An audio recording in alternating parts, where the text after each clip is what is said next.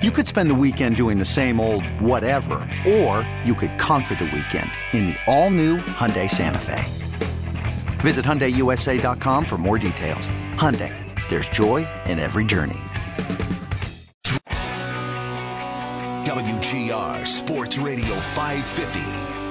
First of all, we'll start today off by telling you, whoo, it is Rolex time, Tony Blanchard.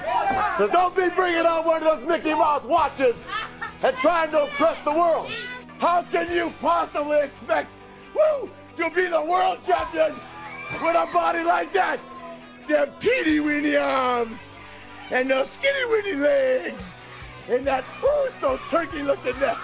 I will drive nothing but Mercedes or Rolls Royce. I will go nowhere on a commercial airliner. I will ride in nothing but limousines. And I will make love to nothing but the best looking women in the world. Remember, when Ric Flair's in town, showtime. Woo! On WGR Sports Radio 550. It is definitely showtime here at WGR Sports Radio 550, hour two uh, this morning. The weather is looking uh, decent for football. It's it's football season weather uh, a little bit early in August here.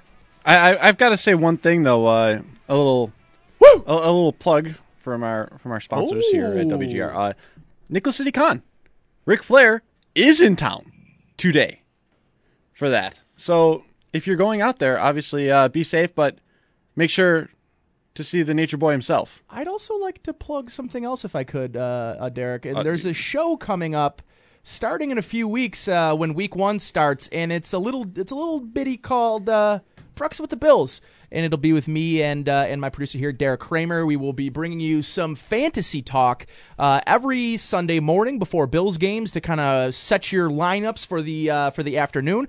We now that uh, daily fantasy sports are back in New York State, we'll be gearing our show more towards the uh, the daily fantasy sports shows. But right.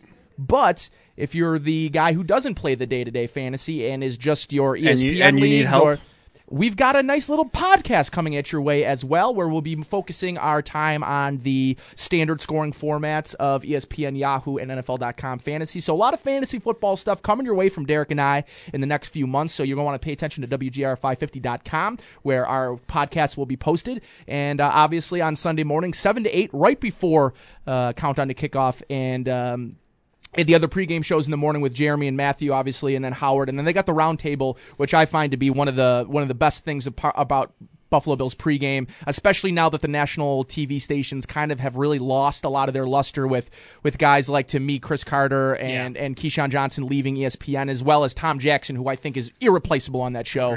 Um, and I'm not a real big fan of the CBS, so I, will find myself uh, tuning in even more this year, especially to the Howard Simon kick, countdown to kickoff show. It is a great, great kickoff program um, where they have the roundtable with Chris Brown, Mark Kelso. Uh, I just think it is such a good pregame show, and it's all geared towards Buffalo Bills football, so you don't have to get that two minute section where they talk about the Bills game and then have to listen right and then have to listen to the NFC West talk that yeah. they're going to be talking about. So uh, you'll want to pay attention to that this year. So a nice little plug for uh, for mine and Derek's show as well. Ryan, uh, as we've been moving along here this morning, it's just been the natural progression. We started talking uh, this morning about uh, training camp, some of the battles we had been watching, and how they may uh, take form tonight in the game. Um, which, uh, quite honestly, in the first and fourth preseason game, you're going to see the least amount of your um, your pl- your starting players. They're going to be sitting mostly, so expect to see a lot of Cardale Jones tonight, um, and expect to see a lot of guys like Leonard Hankerson. And w- tonight, I really think this wide receiver battle um, with Dez Lewis probably not playing to take form tonight, to really to pick up. And, and I think there's a lot of guys with a lot of things to prove tonight. So that wide receiver battle is something to watch. Another battle I'd like to watch tonight as well, and a couple of guys. I'm interested to see what Striker does tonight. Um, as I mentioned earlier in the show, uh, Ryan and I were at the scrimmage on Saturday, and it, it was one of those things that uh, popped out to me off the uh, you know right out right off the bat was was the ability of Eric Striker to get off the ball He's lower than you have to remember. And as we talked about with Kouandjio, this right tackle position is really the most unathletic position on the field. Yeah. Uh, and on the field, but on your offensive line, they're usually slower, more methodical run blockers than they are pass blockers. So to me, if he's going to be lining up on that right side, the defensive left side, your offensive right side, he is going to have a tremendous advantage getting off the ball. I noticed the times right as Cardale Jones got the ball in the scrimmage and took his first step back, Striker was at his feet, Yep. tapping him for a sack. And and and really, when I noticed it, is and he was going up against Jordan Mills at times. He was getting so low off the ball that he's at knee level Yeah. on some of these right these big six foot six six seven right tackles you to ask a big right tackle to reach down to try to block Striker is going to be an interesting thing to watch tonight. So we'll see if he's the same menace he's been over the course of this training camp so far. He's Jerry Hughes esque to me. Uh, Jerry does a little bit more though, I think, than than than a guy his size. He's a little bit bigger, but Striker's got that size and speed, and I think the tenacious ability, that tenacious mindset, um, and the never quit attitude that I think really, you know, represents this Bills team really well. Um, so as we progressed along in this first hour, we then talked about Tyrod Taylor's contract. Bef- before you move on, What's I want I want to say something here with uh, Eric Striker and, and involving Eric Striker. I see Eric Striker having a, a career arc of a guy that uh, is a situational pass rusher. Absolutely. Remember uh, Adewale Ogunleye? Okay. Formerly of the Dolphins and the Bears. A guy who made his money as a situational pass rusher. Then the Bears in free agency gave him a mega contract. And then, yeah. and then he kind of tapered off from there. I see the career arc of Eric Striker being at best an Adewale Ogunleye, a guy who can get you double digit sacks in situational pass rush situations. a Dwight Freeney right now at this point in his career where he's going to be a mm-hmm. third down specialist. And Yeah. I'm comfortable with Striker being a third down specialist if he does what he's shown so far Yes. in camp. I'm very comfortable with that that role for him. And I think that's a good point, Eric. And and and as we moved along this morning, we, as I mentioned, talked about this Tyrod Taylor contract, but more specifically, what Colin Cowherd and and um, Jason Whitlock spoke about during their show yesterday, and really ultimately their criticism then not acknowledgement of this really not being what it is on paper or you know on Twitter seeing all these big numbers and then going back to talking about how they're paying him too much and he's never done anything. And there's a lot you can take from what Colin Cowherd said, and and it's true. I, I do think that this team historically has been, oh, uh, we're just going to pay you because we we want you, or you played one good quarter of football, we're we're going to make you our franchise quarterback. And I think it's important to note, but. What I wanted to talk about here, Ryan, is is historically the the the stigma of this Bills team. I think is unfairly pinned on guys like Rex Ryan, especially Rex Ryan, but Doug Whaley as well. And and obviously a lot of that has to do with that Rex Ryan seems to p- always put himself in the spotlight. And you'll hear people say, "Well, he puts himself in that position. He he he talks too much, and he he's he's too charismatic. He's too this. He's too that." But as Richie Incognito said on the Colin Cowherd show a few weeks ago, is none of us are talking about the the battles in camp. We're not talking about guys who are struggling. We're not talking about all these injuries as much because we're talking about Rex Ryan and what he said in his interview, or the Clemson helmet he's wearing, or or whatever. Yeah. To me, I I believe that that he's that these guys are really kind of being 16 years of frustration is being taken out on two guys that had nothing to do with the past 13 years of of really heartbreak for this for this franchise and for these fans. And I think they're they're kind of the pinata, unfortunately, for a lot of people's anger and dismay about this team. Yeah, and I mean Terry Pegula spoke about it on WGR uh, earlier this week with Murph, where he said, you know, we're not really thinking about the last 16 years. We're thinking about a one-year playoff drought because that's how long he's owned the team, and I think that's a bit short-sighted. But you know, to your point, it's 16 years. It's certainly not Whaley's fault. It's certainly not um, Rex Ryan's fault. It's certainly not Russ Brandon's fault, who's really the only tenured member of this team that's been here for the entire 16-year playoff drought. But you know, fans get frustrated and national media has to have a narrative that drives and when that occurs, they start to focus on things like the longest playoff drought in professional sports. And, you know, unfairly or not, Rex Ryan had to know that that was coming. I mean, Yeah. he said it in his opening press conference as he was introduced as the head coach. We haven't been in 15 years. We'll get ready. We're going. That was the statement that they had. Yep. Now, whether fans decided to take that as a guarantee that they were going in 15 or not, I more took it as we're going to get there in the time that I'm a head coach. Um, but a lot of fans looked at that and said, hey, he's guaranteeing a playoff visit. Uh, You know, I don't think that's fair for him. But again, you come to Buffalo and you kind of know that that comes with the territory, and that's what they signed up for. Yeah, absolutely. And and th- those are great points. And but you're right. And and I think a lot of people didn't like what Terry Pegula had to say. Yeah. And and they people really heat for it. my thing is people don't want to talk about it. They don't want this. They don't want the media to talk about it, but they want Terry Pegula to remember it and keep it as like a as, as a token Yeah. of of all of the heartbreak and all of the you know the the this the, the bad taste in all of these Bills fans' mouths and and I understand it. I do because I've grown up in it. I, my first real memory of Buffalo Bills football and my first real fanhood is the Music City Miracle. So now I really wasn't alive or or there to be able to be a fan and really pay attention and be heartbroken by the Super Bowl's losses.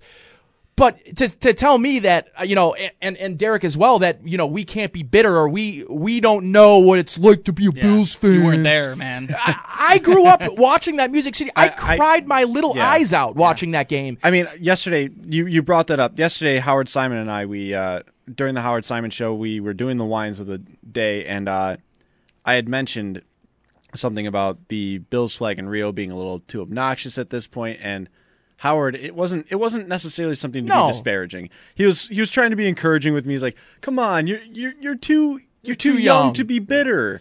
And Nate, Nate, you said it exactly right. Like it, to to rip off of Bane and Batman. Oh, I I was born. I was born in it. I was raised in it. it. we were raised in it. I mean, the last time that they were in the playoffs, I was nine years old.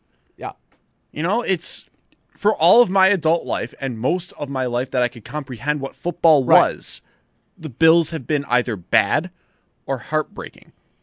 Yeah, and I think you know you, you talked about Nate, the Bills fans not wanting to talk about the drought, but at the same time They want people they to wear acknowledge They it. Yes. it like a badge of honor. Right. Like I'm still here Yep. after 16 years of not making the playoffs. You guys talk about you know I, they haven't been to the playoffs since I was nine, and I'm still here. I mean, Yeah. it's a badge of honor, but at the same time.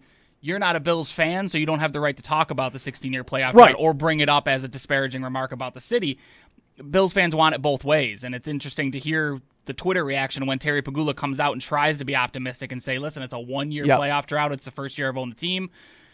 And then Bills fans crush him on Twitter Right. and say, "Don't don't ignore the last 16 years just because you just owned them for a year." And it, yeah, that's not really fair. Yeah, but, but at the same he time, does you have, have a to point. acknowledge it. It- he does have this point.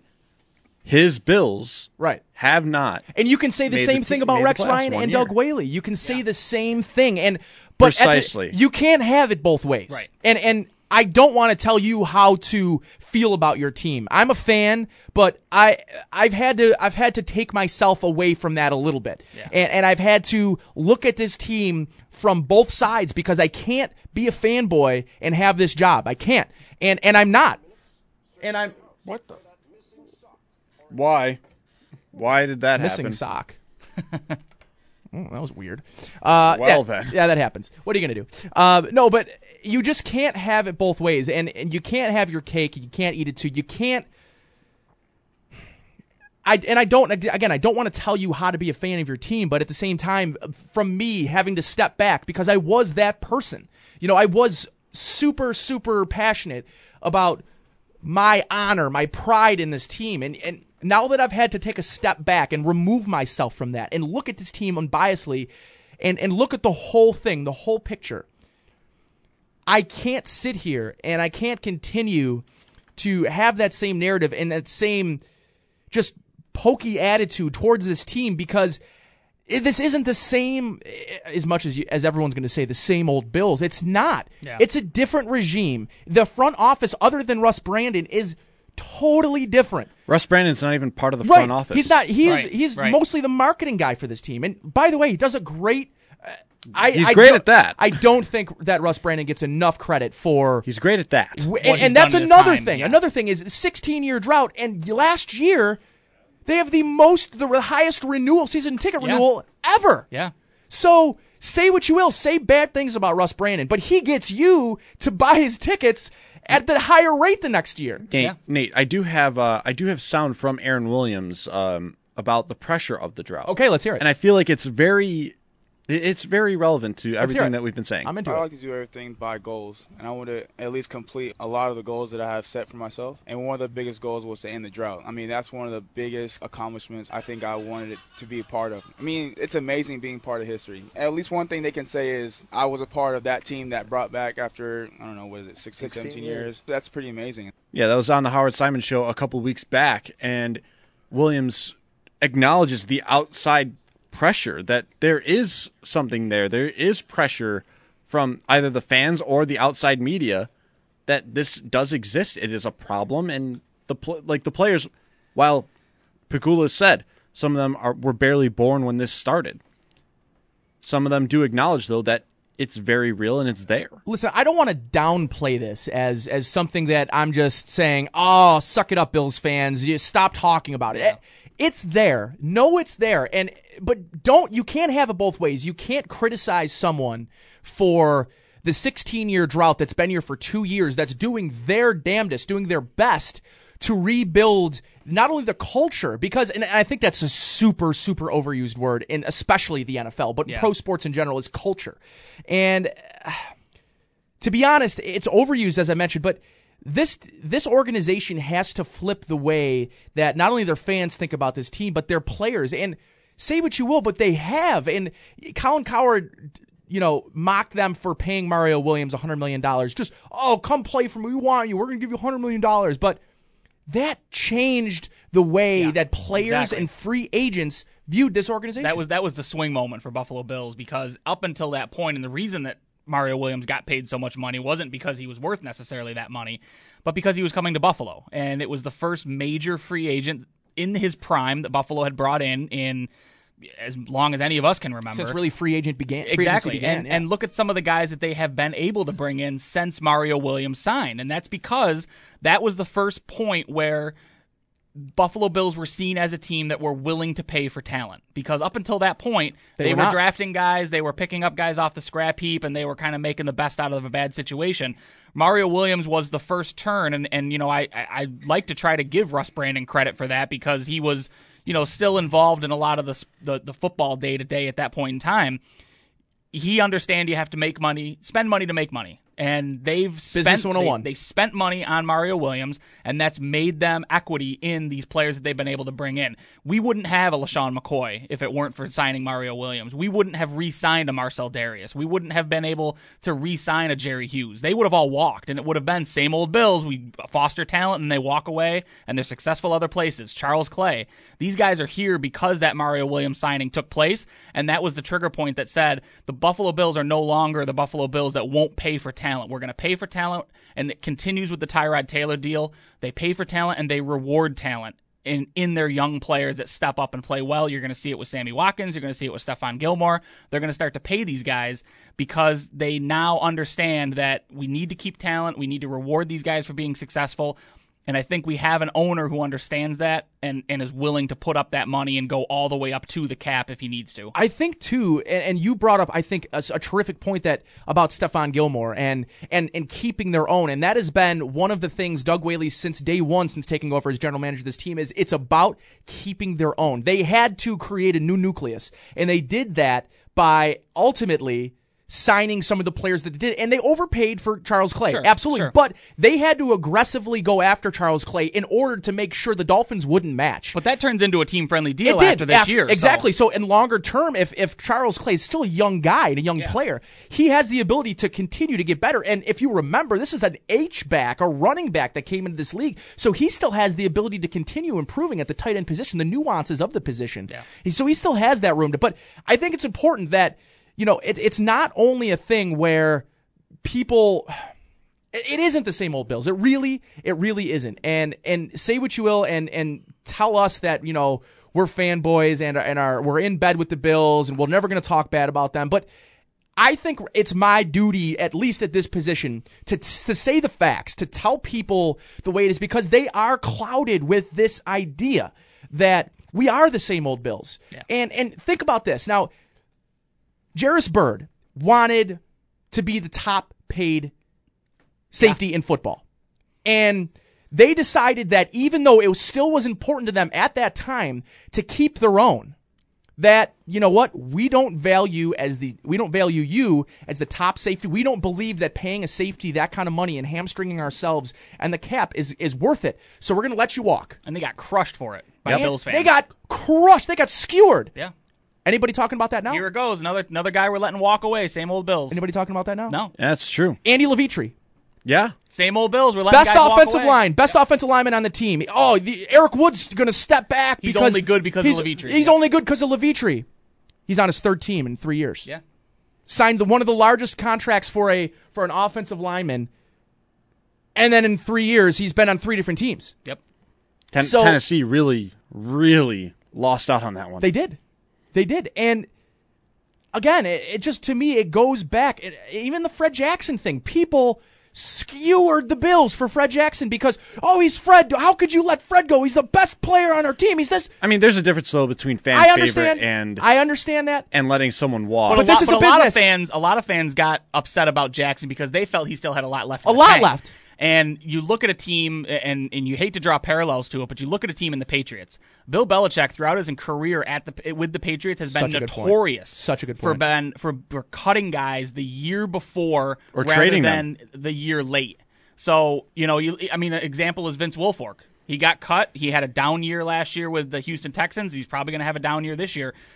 You've got to be that team that is willing to look at production, Right. not at wh- who's been here the longest. That, and you're right. And another one that I think always in my mind replays with me is Lawyer Milloy. Yeah. And you're talking about one of at at in at that point in his career. And, and In even that even yeah. that year, safety even league, that yeah. year was one of the best safeties in the league. And Belichick said, "Nah, I'm not paying you." Yeah. Drew, See ya. uh, Drew Bledsoe. Drew Bledsoe. Yeah. And, Another and say what you will, yes, Brady did play very well in the time that he took over for Bledsoe that year, and obviously they won the Super Bowl. But you are banking on a guy that oh what he had seven starts. Yeah. That sounds that sounds That awfully sounds pretty awfully familiar. Taylor-esque. Yeah. Sounds awfully and familiar. let But a guy in Bledsoe walk who had been a great quarterback for you and went on T- took you to a Super Bowl. Yeah, and went on to play for the Buffalo Bills and have two good, Good years, years. for the Buffalo Bills. He still had some left in the tank, but Mm-hmm. you've got to be ready to cut bait with guys early because you get production out of them, get rid of them before the tires come off, Right. and you know that that's that's how you become successful. In and a this lot of that also has to do with developing the younger guys behind him Exactly. that they can be they can do what they're doing with Cardale Jones is stockpile him for later and, and try to do what they can do to develop him into the player they want him to be. And and I drew a parallel to Rex Ryan and Bill Belichick in my article. I thought I was going to get skewered for it, but I didn't. And I don't think I think people just kind of read over it and didn't really notice that I did it. But the reason I did it is because you see Bill Belichick. I understand he's got Super Bowls. I understand he's considered one of the best coaches of all time. So why am I talking about him and Rex Ryan and even in the same sentence? And it's because Bill Belichick has done some questionable roster moves Oh, over the course of his career as coach. Drafts. I mean, right. Their drafts. They've been puzzling at best, and they're some of their drafting quarterbacks year after Yeah. year, and they're not addressing positions of need on their team that they're clearly in need of. Yep. Nobody says anything about that. Nobody, nobody kills him for for Rob Ninkovich getting hurt. Yeah. No one's saying, "Oh, well, how come he's not working him hard enough?" Or how come, or uh, Julian Edelman getting hurt, hurting the, his surgically repaired foot in the first training camp practice. Why is he out Why is he there? out there? No one said that. They're like, "Oh, he'll be fine." It's just you know, next man Next up, man up. next Yep. man up. We don't care. We're the Patriots. And how come that can't be? Because we haven't made the playoffs in six years, 16 years, that we now have to become so critical, so self critical of not only ourselves, but this team that we can't even draw parallels to other coaches who are doing the same things around the league just because they're successful. I think isn't fair, and I don't think is right to do to an organization that, say what you will, it's not like they're not trying. Yeah.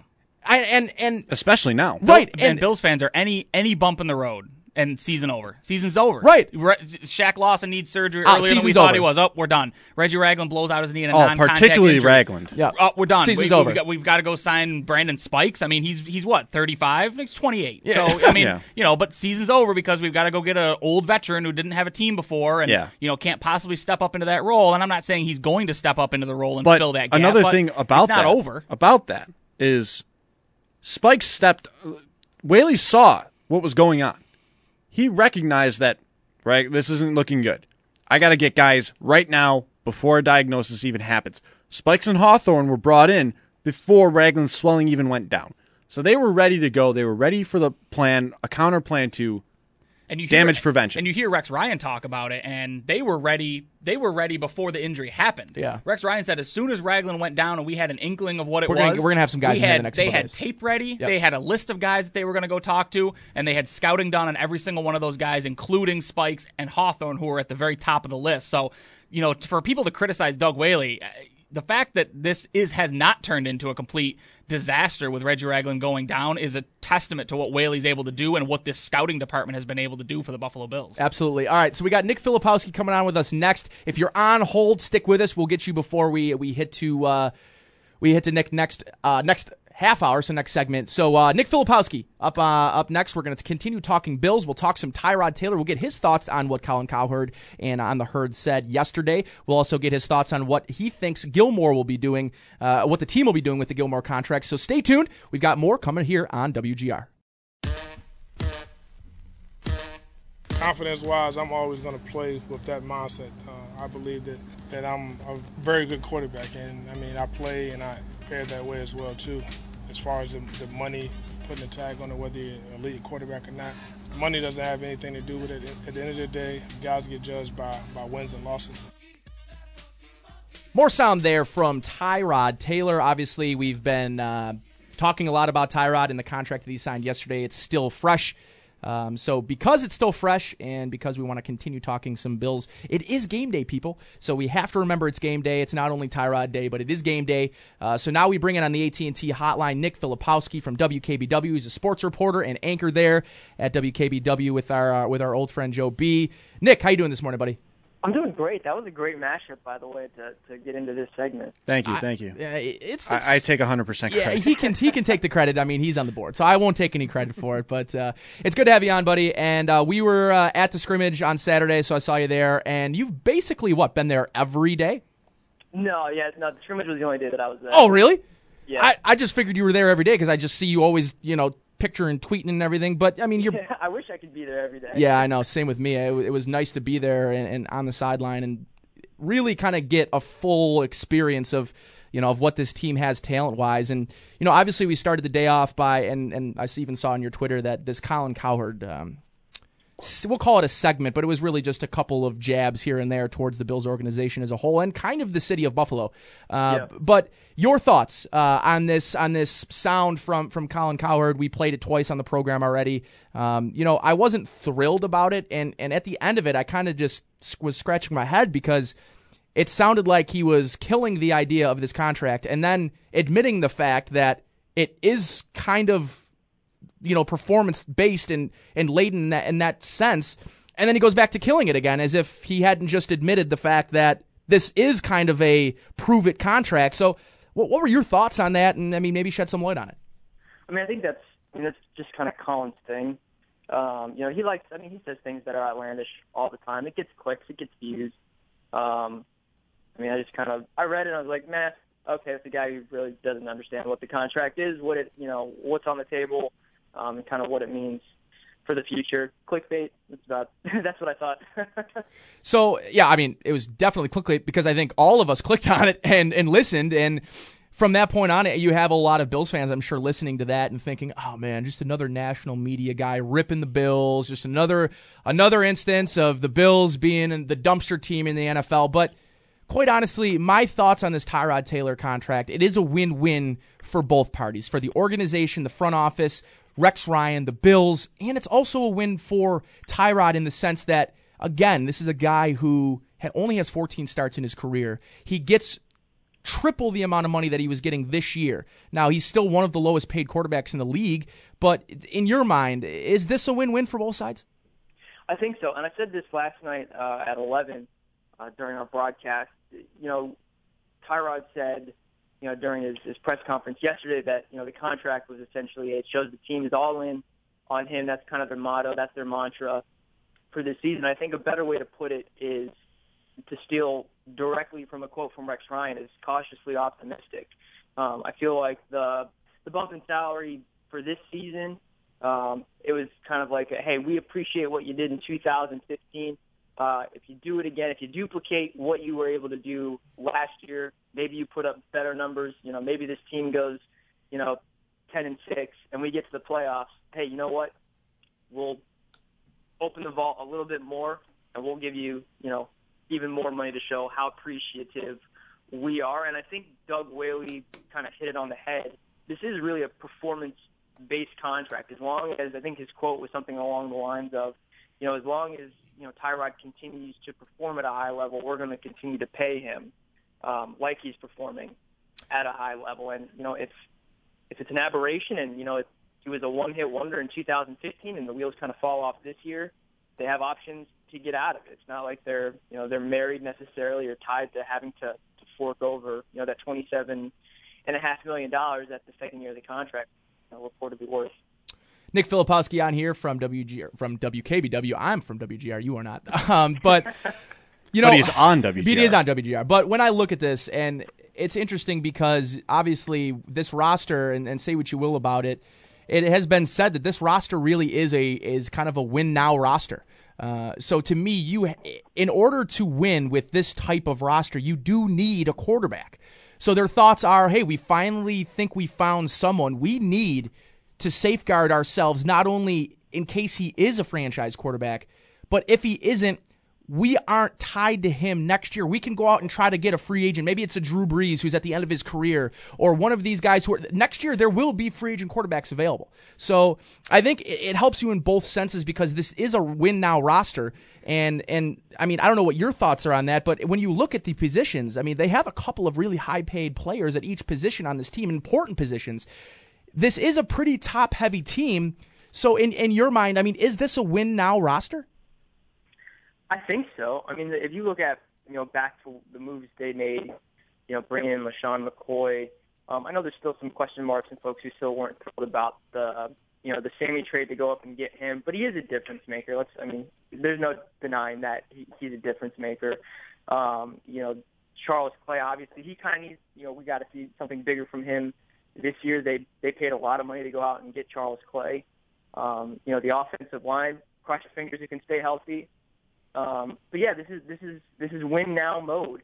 Um, I know there was some criticism about you know what uh, you know Terry Pegula said, um, you know in terms of it you know being just a one year playoff draft. He's only you know, owned owned the team for one year, but you got to kind of step back and look at things big picture. You know, as much as the the Bills deserve to go to the playoffs, the fan base in Western New York deserve it just as much. Um, I think you know the Bills have kind of the mindset has changed. Um, the landscape has changed. You know, they they want to get out of the bottom of the AFC. They want to contend for you know those division titles, and you know Tyrod, you know they believe is the guy who can get there, along with all the other pieces that they've bought in.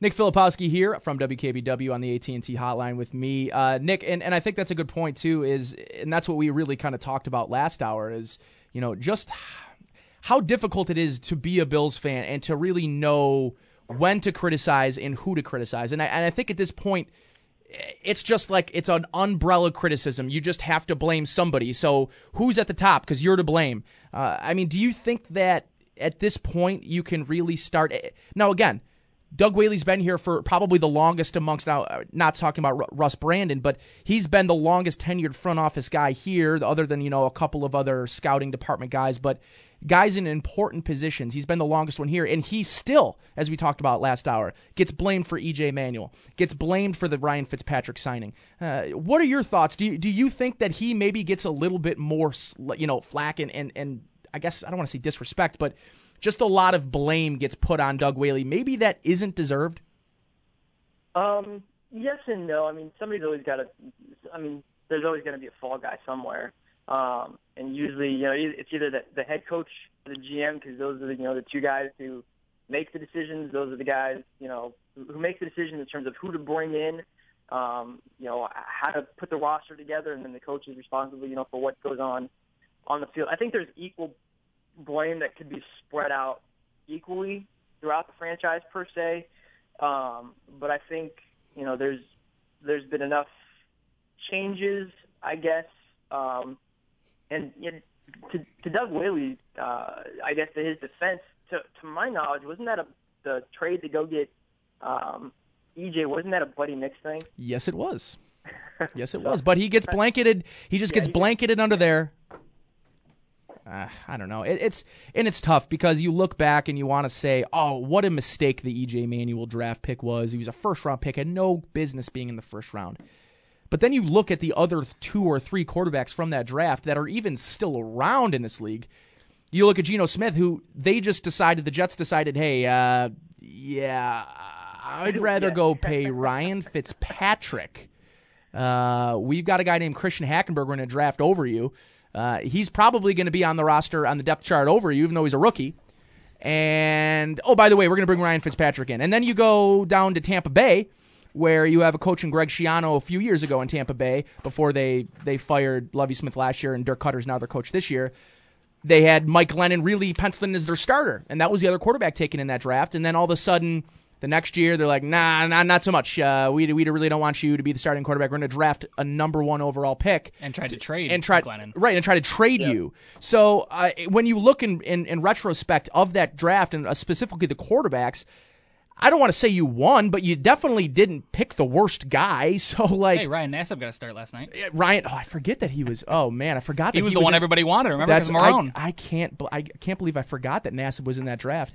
But no, Nick, and and as we'll continue on forward here with this Tyrod talk, I'm sure we'll continue talking about it tonight. It's game night, man, and I know you're excited. You guys got the, the got the game on TV on WKBW. Uh, what are some of the things you'll be watching for tonight in the uh, in the first preseason game of the 2016 season? Uh, yeah, uh, pregame on Channel 7 starts at 6.30, countdown to kickoff. Kickoff between the Bills and Colts is at 7, and then we have a, a post-game show following that with highlights and analysis. It'll be me, uh, Joe Buscaglia, and Matt Bove. We'll have, have it all covered. Um, what I'm looking for tonight, uh, I mean, with the with the rash of injuries that have once again bitten the Bills, offensive line, I'm going to be paying a lot of attention to that. Um, I think there's, not as, I mean, I guess you call them no-name guys, the guys maybe you haven't heard of um, heard of too much um, that are kind of out in left field, um, especially on the left side with Cordy Glenn and, and Richie Incognito. Probably not playing tonight. Um, you got to see what those backups uh, look like, and then uh, linebackers. I know you guys uh, talked a little bit about uh, Eric Striker. Love what he brings to the table, um, but it's going to be interesting to see, you know, how the linebacking corps kind of shakes out. Um, and I think tonight we'll kind of get a first uh, a first look at how it's how the defense is going to operate per se with with the different guys uh, in there.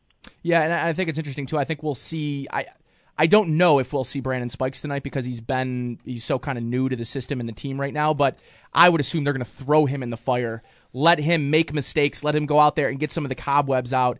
But I think Eric Striker's another guy, and I think you're right. Uh, to you, to me, I mean, you've been probably paying attention to some of these camp battles, much like I have. Other than the injuries, I mean, you have these battles at receiver, uh, you have the battle at safety, which I think is an important one that's playing out, and the battle at number two and three running back behind Carlos once he's back. Uh, what do you like? What position battle that's been really the storylines of camp are you going to be paying attention to specifically tonight? Any any in general? Uh, I think the wide receiver one is the big one, um, especially. I mean, you know, you know what Sammy brings. I think Robert Wood, um, for all intents and purposes, could have a monster year this year. Um, I just watching the the scrimmage. Um, you know, I, I like what I see from from Robert. Even last year, um, you know, when he was, you know, put in the number one wide receiver position when Sammy was out, I, th- there were things he showed. Um, that kind of showed he can be a you know a difference maker um, on the football field. But I think outside of those two guys, um, when you look at inside in the slot, and even you know when they you know if they were to go four or five wide, um, you know it's it's going to be uh, tight to see who kind of steps up and takes that next step. Uh, you know, for all intents and purposes, you know Marquise Goodwin has had um, a standout camp. Maybe some of that is in part because he's entering a contract year. I don't really know.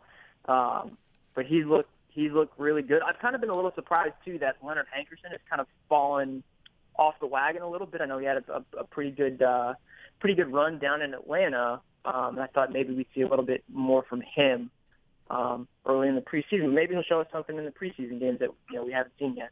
Yeah, you're right, and that's actually one of the guys I, I really had pegged as one of being one of these guys that's going to make a really a really good push for this number three slash four slash five receiver spot and it really hadn't turned out that way. And maybe it's just because you're right. Maybe he just hasn't had the opportunities, and tonight's a really good opportunity for him uh, to put something good on film. And uh, whereas Greg Little, I mean, you can see the difference in a Greg Little and and a Leonard Hankerson as a guy who had been really with Tyrod all offseason, just running routes and throwing. You can see where they are in their progression in this offense based off that, and and I think it's important for sure. Uh, Nick, thank you so much, buddy, for hopping on with me this morning. Any uh, any questions for me or any other plugs you want to uh, plug for tonight? No, you know, we got pregame again, uh, 6.30, countdown to kickoff on Channel 7. Kickoff, uh, Bills Colts is at 7, and then, like I said, we've got uh, half hour, uh, or I guess we'll we all, all the way up to the 11 o'clock with our uh, post game show. Nice. All right, buddy. Thanks for coming on with me. We'll do it again, and uh, hope to see you soon, man.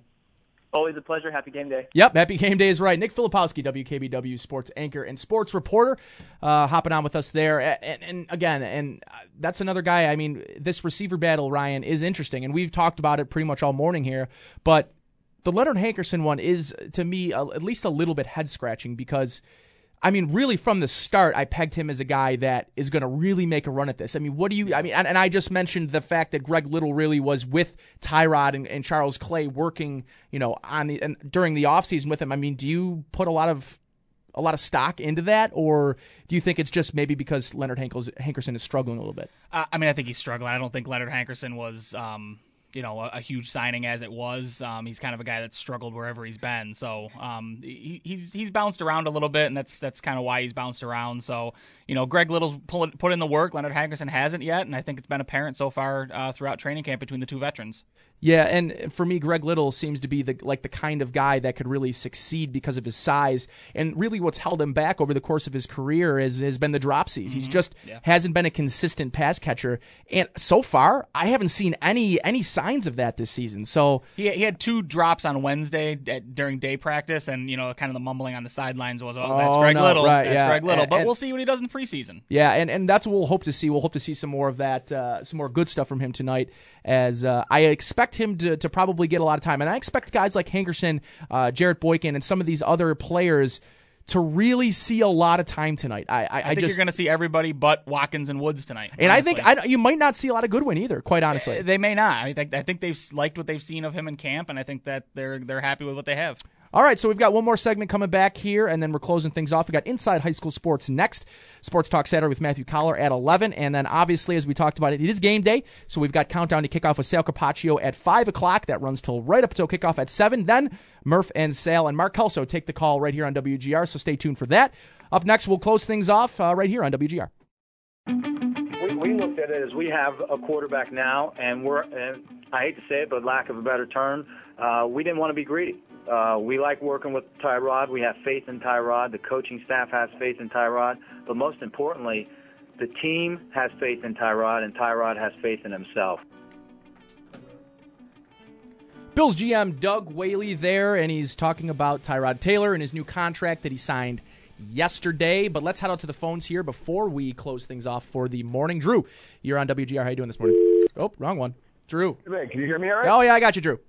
Oh, all right. Can you guys hear me okay? Oh, yeah, I got you.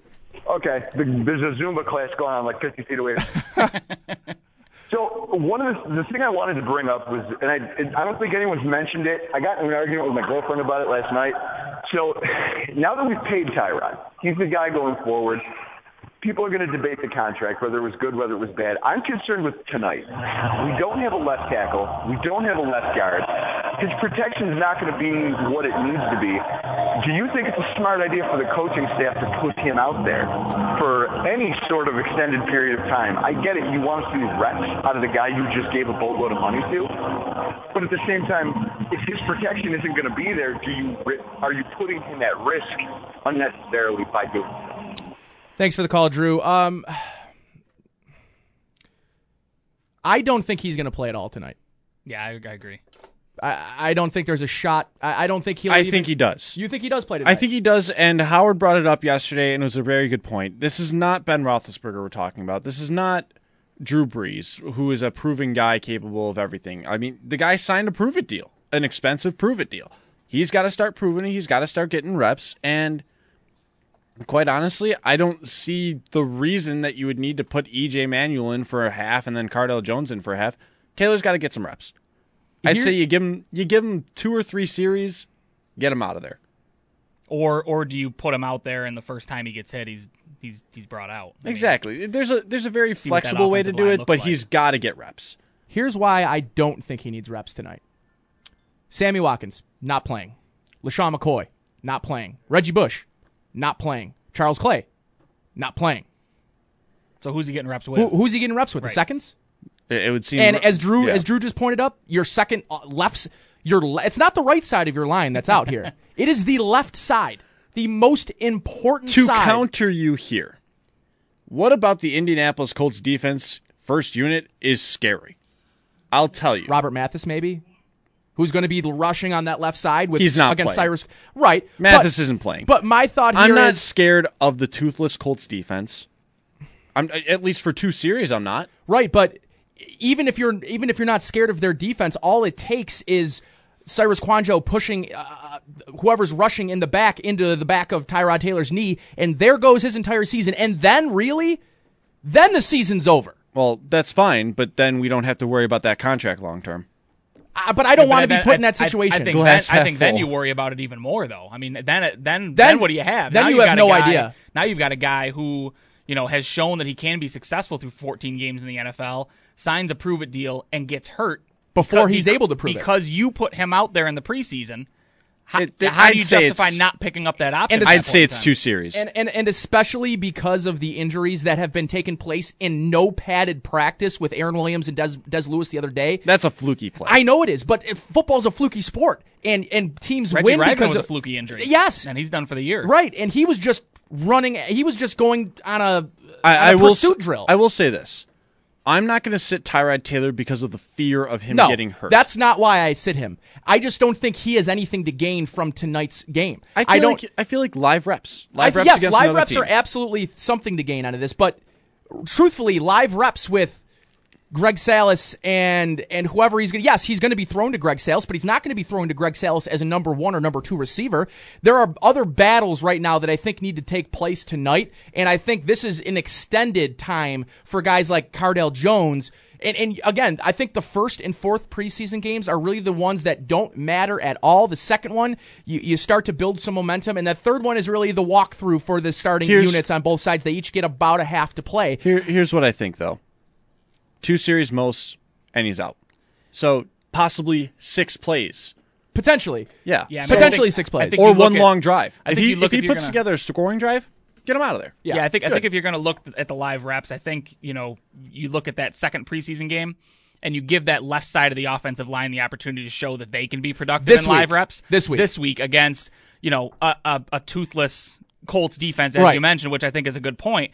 But I mean, they've played against right now the second team defense or the first team defense, but a you know IK Enemkpali and Right. Lorenzo Alexander, Right. which isn't Exactly. not great. So you know, it's it's one of those things where you- let the left side of the offensive line, Kouandjio and and and you know Groy, right? Groy Yeah, Groy. and and you know those guys show that they can protect a quarterback. I don't care who it is, a quarterback.